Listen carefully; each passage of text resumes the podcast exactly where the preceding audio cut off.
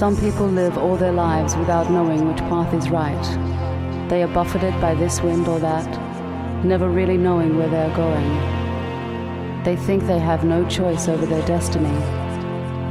But we know the path and we follow it without question. Remember, there is sacrifice involved in any kind of life. Even those who choose the safe way must sacrifice the thrill. The point is, if you know what you want, you must be prepared to sacrifice everything to get it. Those who realize this are the fortunate ones.